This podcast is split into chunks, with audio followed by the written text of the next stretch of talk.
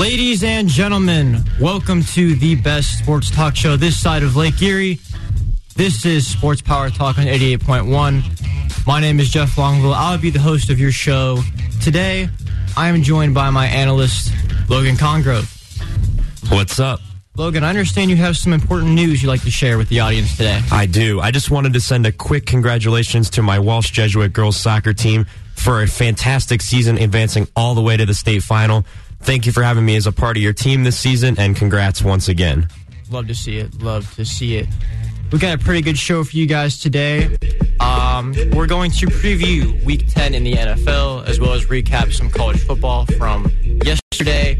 Talk about the Cavs and the success they've been having early on this season. But first, we're going to start with some college basketball, as they did start up this week. Uh, and we're going to start by uh, talking about Akron and the start that they've had the first two games of the season. Uh, their very first game took place in Columbus at Ohio State. And I'm not going to lie, um, as an Ohio State fan, that game almost gave me a heart attack. It was scary. Yeah, Scary game. Very scary. Um, first of all, uh, I just want to say uh, Akron probably deserved to win that game. In all honesty, they played with much more effort, um, created second chance opportunities for themselves, uh, as well as won the 50 50 balls. They made their free throws. Ohio State did not. Um, and you know what?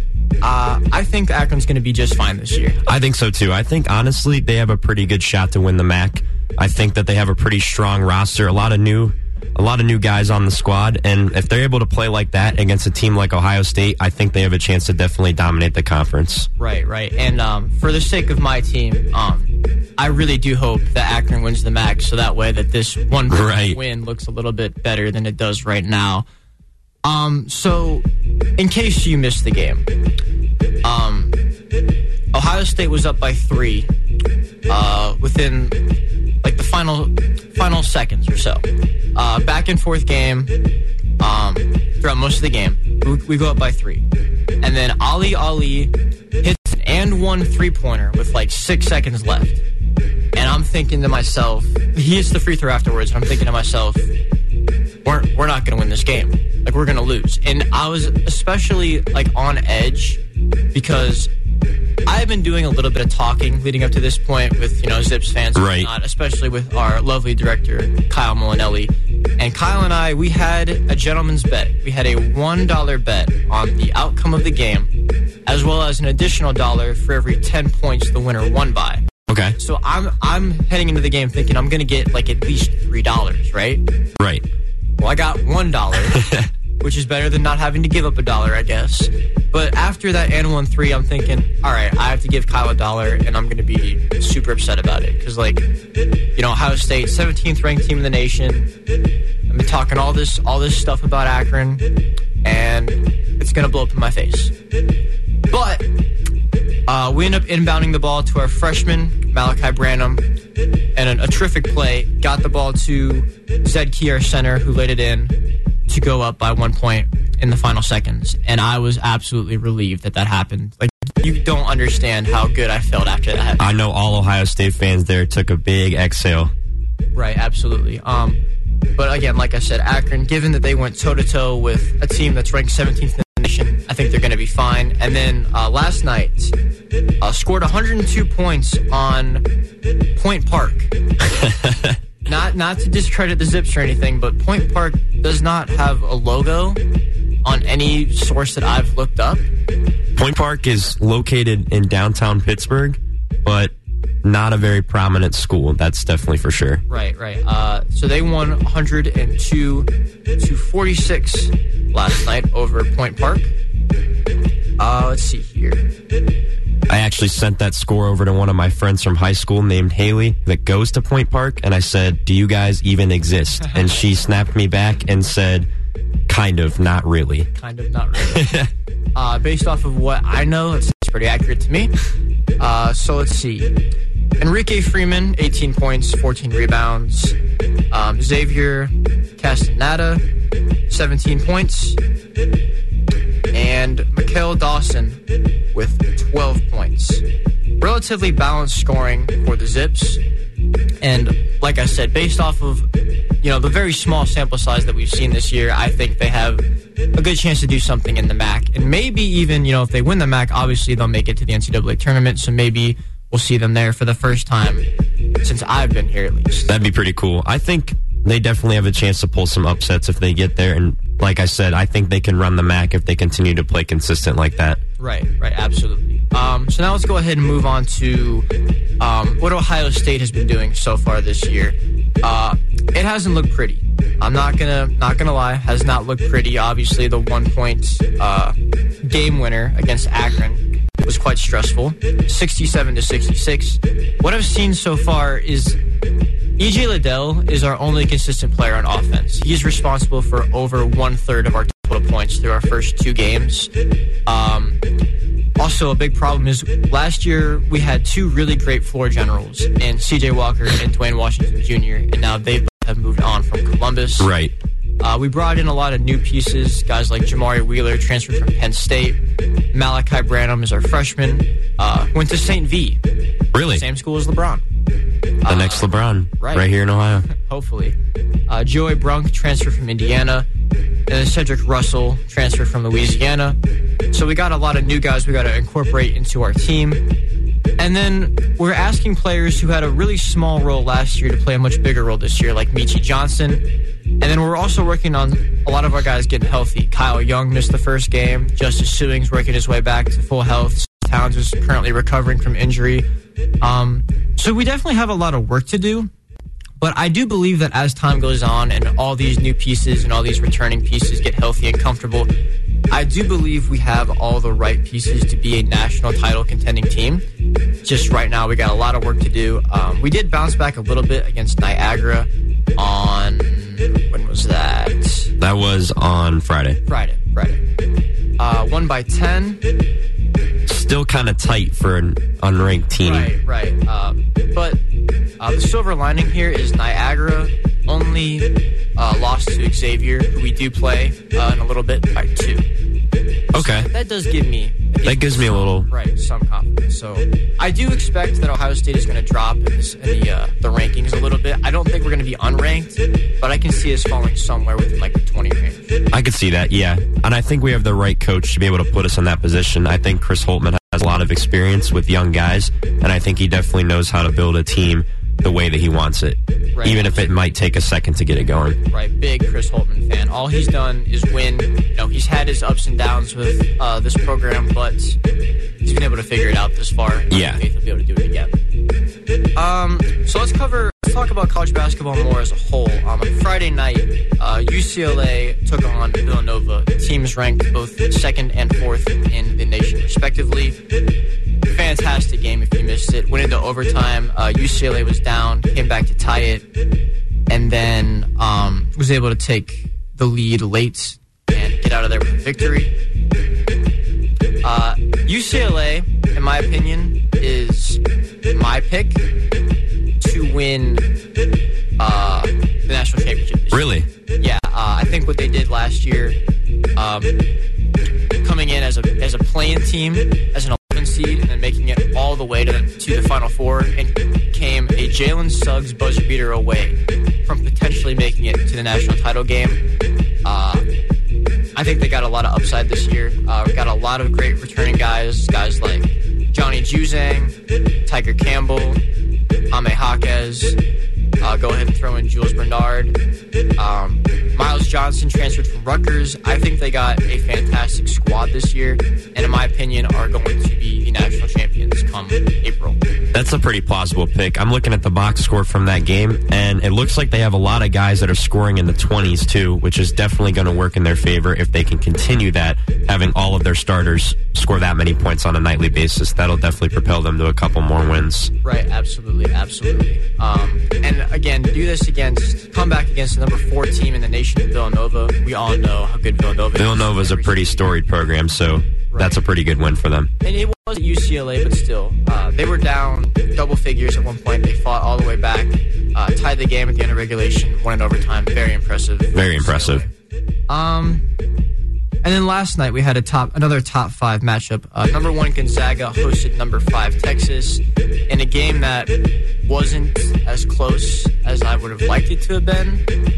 Uh, obviously, we know Gonzaga is currently the best team in the nation. Uh, score was 86 to 74, but the game did not feel that close at all if you actually watched it. No, not at all. And Drew Timme went off. Drew Timme is the best player in college basketball. Drew Timme is fantastic. There's, there's nobody better in college basketball than Drew Timme. He's 18 of 19 from the field, 37 points. he is absolutely an NBA talent. I don't care what anybody says. He has an NBA future on a team. Absolutely. And he was doing a lot of um, a lot of expressing himself last night. with all the taunts Kind of his whatnot. mo. Right, right. Uh, I actually kind of thought it was pretty funny, to be honest. He's hilarious. Right. I think so too. Um, obviously, a big reason I was intrigued to watch the game is not only because it's a top five matchup, but to see the guy that a lot of people are projecting to be the number one pick in next year's draft, Chet Holmgren, play. Uh, and can I just say that it gives me a lot of confidence knowing that I can outperform Chet Holmgren in any weight-related exercise, like any of them. Like you can tell that Chet Holmgren has never worked out a day in his life Definitely not. which is something that I think at the college level he won't it won't affect him too much. But once he gets to the NBA, um, his lack of strength is really gonna give him a disadvantage there. You can get away with it in college because there's a lot of guys like him that don't go to the weight room, they don't lift or anything like that. But once you get to the NBA, there are guys like Giannis, there are guys like Anthony Davis. Like you cannot get away with not working out in the professional league. right, and uh, I remember watching The Last Dance and Michael Jordan saying that for his first couple of seasons he didn't work out either.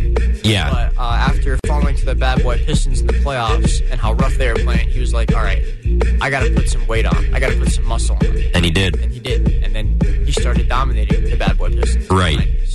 Um, Holmgren only played nine minutes, only had two points, one or three from the field.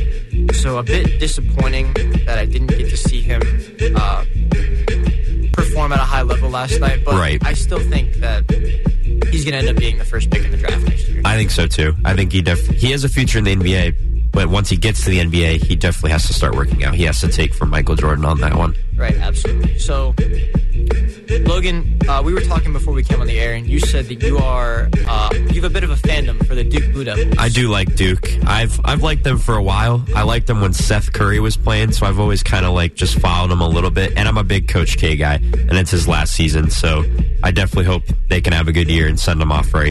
Now the question is, in, a, in a, about a month's time, I think, when Duke comes to the Schott to play Ohio State, Definitely Ohio State. I was raised a Buckeye. There we go. I have a I have a fandom for Duke, but I don't have any like personal connection to Duke. I I am a huge Ohio State fan. All sports, any aspect, I like Ohio State. I would definitely be rooting for Ohio State. Love to hear it. Absolutely love to hear it. Um, so what have you seen from Duke so far that stood out to you? I think they have a lot of young guys that are playing. Let me put it this way: Duke is a program that the the players, the kids, are not there to be in college. They are there because they know that program is going to get them to the pros. Right. So I think they have a lot of players that will play very well for them this season, and they are focused on getting to the professionals, which is going to help them greatly because that means their work ethic is high. It means they're going to score a lot of points because they're trying to get their numbers up to be known for the draft. Right, currently number nine in the nation. I watched their game against Kentucky, uh, the first night of college basketball. Uh, Paolo Banchero is a stud. He's fantastic. He kind of reminds me a little bit of Kevin Durant. He had this like one like fadeaway jumper over two guys, and I was like, that looks like Kevin Durant. Yep. Um, and then Trevor Keels, who is a guard, but is big enough to play fullback in the NFL. Wow. Yeah, he he impressed me as well. Uh, put the ball on the floor, uh, got to the rack, uh, can shoot as well, and I was just impressed to see a big guy with the amount of skill that he had. Yeah, he's got a lot of skill, and you're right. You don't see that in a lot of big guys. So I think that's definitely an ass an asset for Duke that will help them the entire season. Right, and I really shouldn't say a big guy because he is a guard, but he Right. looks like he could play center if he really. He probably could. He could play most positions on the floor if he was asked to. to. Right. So I've already given my uh, national title prediction. Uh, I would honestly say that UCLA is my first pick, Kansas is probably my second pick, and then I'd probably say Nova is my third. Um, Logan, do you have any national title contenders or not contenders, winners? I would say realistically, realistically, I would go with UCLA as well, or I'd go with Gonzaga, obviously, because they're always up there. They're always a favorite, and they're the current winner. But dark horse, I would say that UConn makes a run. Okay, UConn. UConn, UConn is a pretty good program. They've been there before. I know there's it's not the same coach, not the same players, but the program has been there before, and they're hooping right now. They're two and zero. They've been playing really well, and I think that dark horse they can make a run in the tournament and make some upsets. Right, haven't quite been as relevant as they were uh, a couple years ago as of late. Right. Uh, but it'd be nice to see UConn make it back to the top. Um, my my problem with Gonzaga is like they just don't play in a good conference. No, they, they don't. play in the West Coast, which they dominate every single year because they're just better than everybody. That's why in the tournament, there's been many years where they've been very good all season and then they get knocked out early. Right. Last year was not the case, obviously, but in years past, they have proven that their conference is weak. Right, and here's my thing. This is why I picked Baylor last year because Baylor plays in the Big 12, which was really good last year. And I just felt like they were going to be more battle tested and more prepared uh, to go up against really good teams on a pretty short basis in the tournament, whereas Gonzaga wasn't. And while Gonzaga made it just one game away from winning their first national championship, they still fell short. And I Right. think it is because they play in such a weak conference. I agree. I think that they're just not tested throughout the season. And then you get to teams like Baylor, you get to teams like Duke, you get to teams like Kentucky, and they're all tested all season. So you may get through the tournament, but then you run into a team that is prepared for that, and you're just not. You just haven't played anybody that really prepares you for that. Right, absolutely. Really excited to see what happens this year in college basketball. I'm a big college basketball guy. Um, so we'll see how this pans out. Um, we do have uh, an interview from one of our members here at SPT. Uh, Jake Murren interviewed an MMA fighter named Solomon Renfro.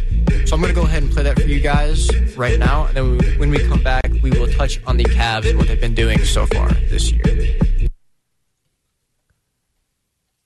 Hello, everyone. My name is Jake Murren, and joining me today is an 8 and 2 mixed martial artist. He was born in Cleveland but raised in Buffalo. He is a young welterweight at 24 years old, and perhaps most importantly, he now calls himself a Dana White's Contender Series alum. Ladies and gentlemen, joining me is the one and only King Solomon, the Black Dragon Renfro. Thanks for coming on today, Solomon.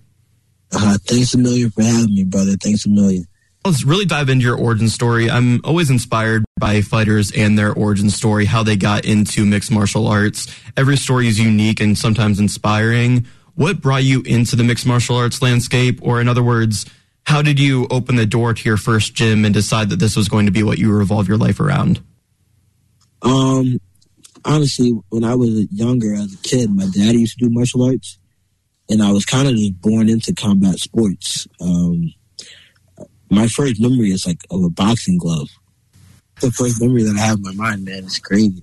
So uh, at, at a young age, my dad got started training me up, you know, a little bit. Uh, started teaching me some moves, and then uh, I got into boxing at about six. That's when I like really like start to remember, you know, like so about six years old.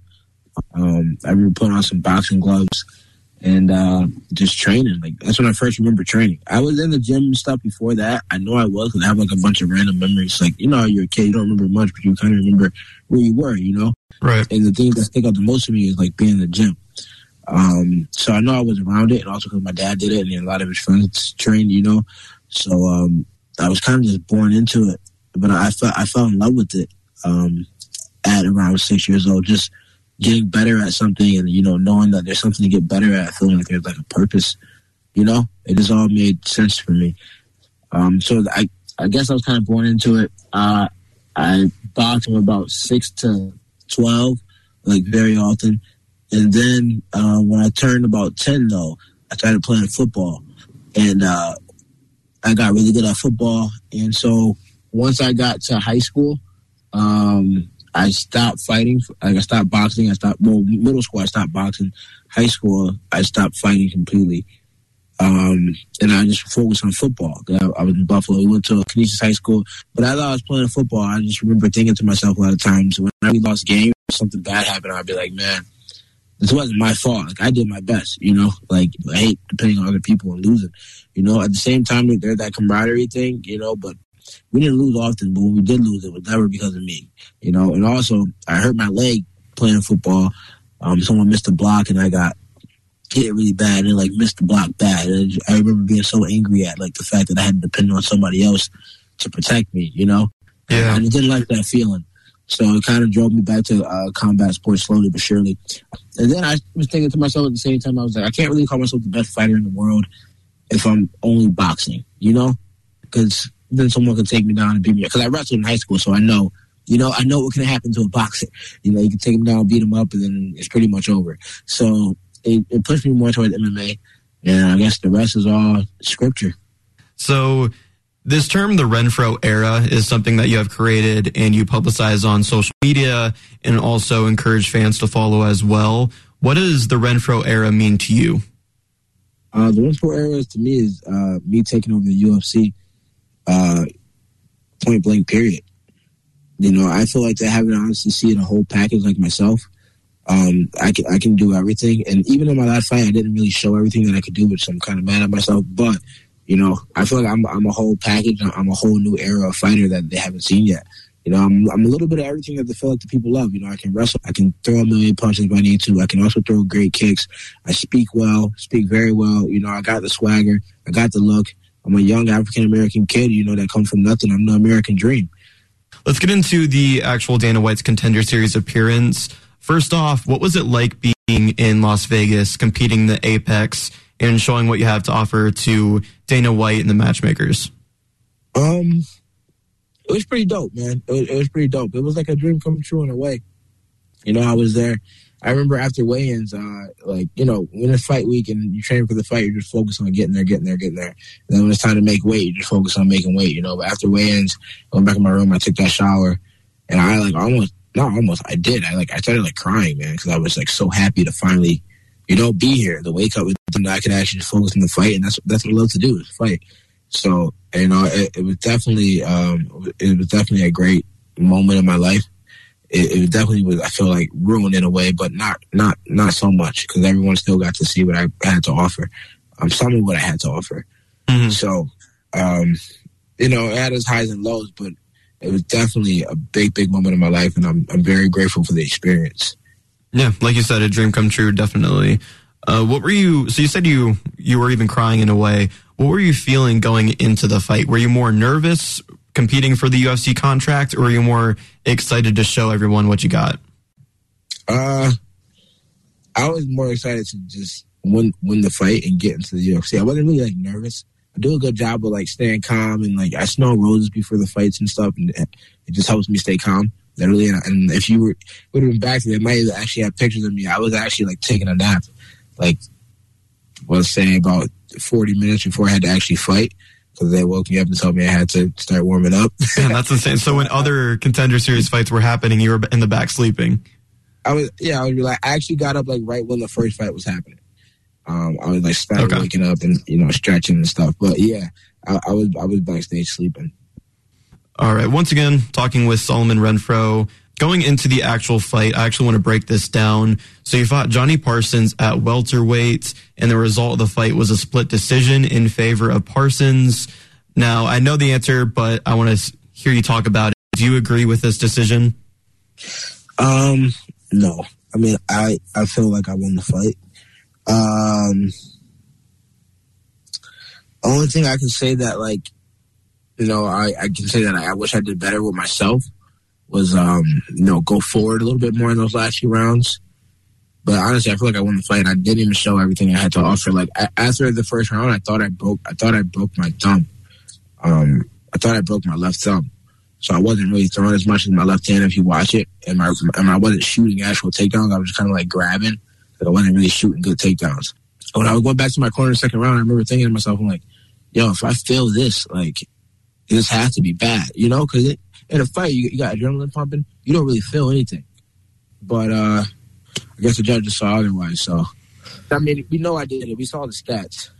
Yes, and I have them pulled up right here. So, significant strikes by round. In the first round, you outstruck him 43 to 15, and you put him down twice. I mean, the fight could have been called. um, but I, I guess it was a good decision to keep it going. And then round number two, you outstruck him 19 to 17, and you also scored a takedown with a minute left. And then in round three, you also outstruck him 36 to 19. So wide margins in round one and two, throw the takedown into round two. I mean, you can argue that you won all three rounds, but at least two. At least two. So have you gone back to watch the fight at all? And if so, how many times, whether it's to critique your performance, um, develop into yeah. a better fighter? Yeah, as soon as I got home, I watched the fight. As soon as I got back to the hotel room, I started watching the fight. I watched like five times. I was like, man, like I was really depressed at first, you know.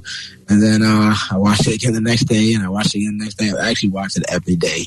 I actually, now that I think about it, I actually watched it every day. It's been a week since then, and uh, you know, the more I watch it, I, I'm, I'm critiquing myself more and more and figuring out, you know, what I could have done better. Um, but when I originally watched it, my first thought was, okay, you know, I, I was going backwards a lot. And maybe that's why they said that. But then I watched it again and I was like, yeah. ain't no way, man. You know, like. You only have so, to watch about two and a half minutes into the first round to see what you did. And uh, also, not to mention, bro, um, I spit my tooth out in that fight. A lot of people don't know that. Um, but if you go on their coach's page, you see the tooth on the ground. I spit my tooth out and like didn't even show nothing. I feel like I should be signed in the first quarter of 2022 bold statement there. You don't want a contender series. You want to. Do you want a fight one more, maybe two more times, and then get signed, or do you think you should just be signed right away? Um, I'm gonna fight as much as I gotta fight till I get signed. I'm actually booking a fight for sometime in December, either either sometime either December seventh or December seventeenth. I'm not sure which date yet, but I'm gonna be knocking somebody out one of those days, and I'm gonna go after I win the fight. I'm gonna go on the microphone and like you know scream my day and be like, "Yo, let's go get my opportunity." Come on, bro, I'm, I'm hungry. It, it, it, happens, you know, to, to the best. And uh, I'm one of the best, and this is going to help make my story even more inspirational for people. And that's it. Yeah, if it wasn't already inspirational as it is. Well, I know this most recent fight was not ideal, or at least the decision wasn't. Uh, the best news, though, Solomon, is that you're only 24, and I'm sure we will all see you again in the UFC with a contract, whether that is just being signed or going on the contender series again in the Renfro era will be more than upon us. Exactly. I love how you put that, my brother. Thank you very much. We will win. Yes, we will win. And thanks again for joining me, Solomon. I appreciate you taking the time and coming on and showing love to the area that you started off at. Always all love, man. Thank you guys for having me. All right. So that was King Solomon, the Black Dragon Renfro. And once again from WZIP, my name is Jake Marin.